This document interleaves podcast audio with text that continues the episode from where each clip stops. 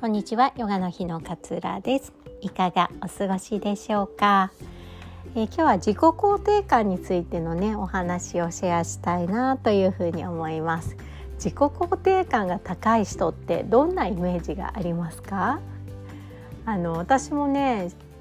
昔は勘違いしてたなと思うんですけれども自己肯定感が高い人って、まあ、いろんなことに成功していて自分にすごく自信がある人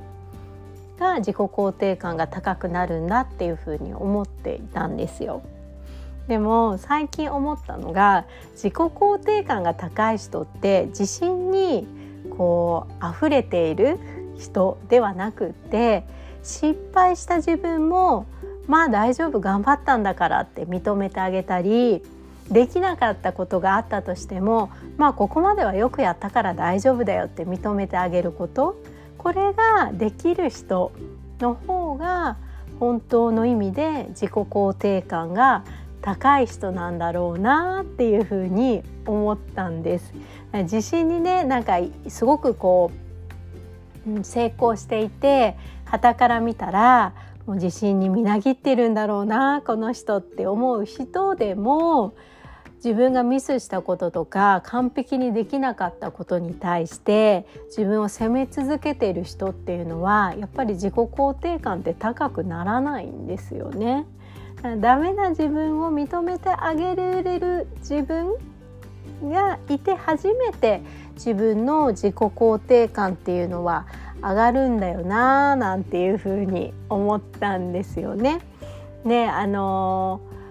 ウェルビーマインドフルネスの講座でも一講座あったんですけれどもその自己肯定感を高める方法としてね、えー、自分がミスして恥ずかしいなって思うこととか失敗してこう嫌だなって思うことをえー、人に話せるか？人に相談できるかっていうのが結構大きなポイントになるんですよね。こんなことがあってこんなミスしちゃってもう恥ずかしいよっていうことを人に話せるか？それとももう話せない？そんな恥ずかしいきっとこうジャッジされるに違いないと思って、えー、話せないか？で結構この自己肯定感が高くなるか？低くなるかっていうのがえー、あるかなっていうふうに思うんですよね。であのー、この話をするとねいやわかるけどどうしてもこう自分のね嫌な後ろ暗いこととかすごい恥ずかしいミスとかっていうのを人に話したらえなんでこの人私にそんなこと話してくるのっていうふうに思われるんじゃないかなっていうふうに思っちゃって話せないっていう人がたまにいらっしゃるんですよね。なんかこんな辛いこんななんか暗い悩みなんかを相談したらなんか惹かれるんじゃないかって思っちゃうみたいなことが結構、えー、あったりするんですよね。でもこれってね自分でもう相談をするハードルを上げているだけなんですよね。そうあなたがこう相談できない理由として 自分で、えー、こんなこと言ったら惹かれるんじゃないのかなっていうふうに相談するこうハードルを上げちゃっているっていうことがあります。ね、この人に話せないのってすごくストレスに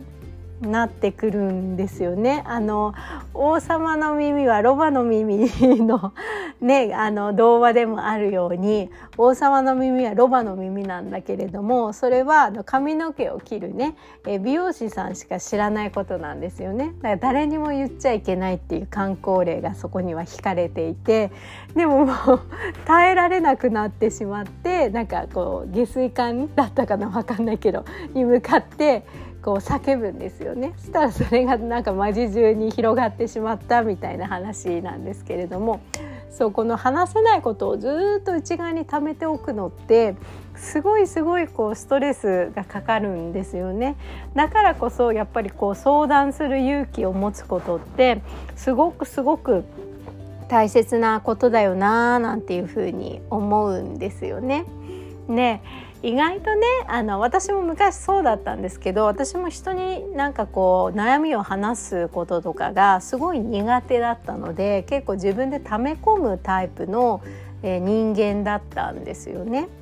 でも話すことによって共感してもらえる私もそうだよとか私もそういうことあるよとかえそんなことがあったならムカついて当然だって普通だよそれっていう風に普通だよとかって言ってもらえることってめちゃくちゃ気持ちが軽くなるんですよね。すごく軽くなるんです。だから自分がダメだと思って、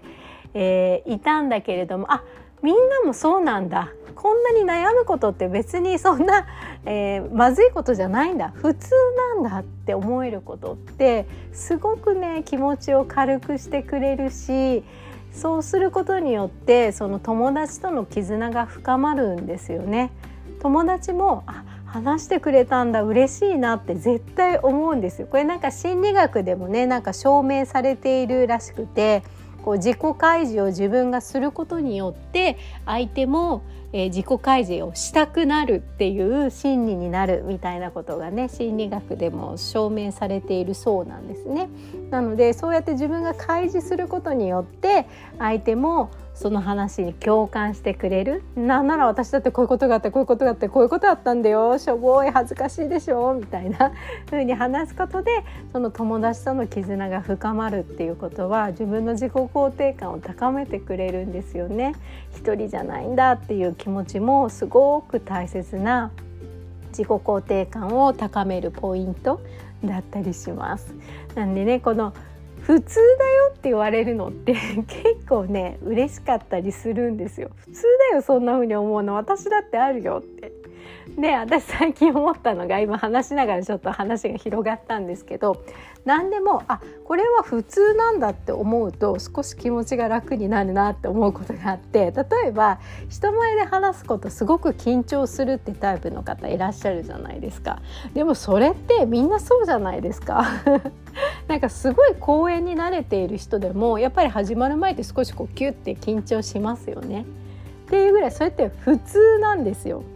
普通なの。子供になんかあの例えば飲み物をこぼした時にこぼしちゃったね仕方ないねって拭け仕方ないねって拭いてあげることができるかっていうとその時の気分によって「なんでこぼすのよ」って言っちゃう？でもこれも普通なんですよ 私結構なんかあやってしまったってことがあったりあ私だけこんな風になんかドキドキしちゃうのかなとかって思うことがあった時はあでもこれ普通だよなきっとって 自分に言い聞かせるようにしております。なんでねあのぜひねこの自己肯定感を高める方法としてね自信にみなぎっている人が自信自己肯定感が高いわけではなくてダメな自分失敗した自分も認めてあげられている人が本来本当の自己肯定感の高い人なんですよね。だからこそミスを友達に話して自分の内側に溜め込まないで共有してもらう共感してもらうそしてあなただけじゃないよっていうメッセージをもらう普通だよってもらうことってすごく大切なプロセスだななんていうふうに思っております。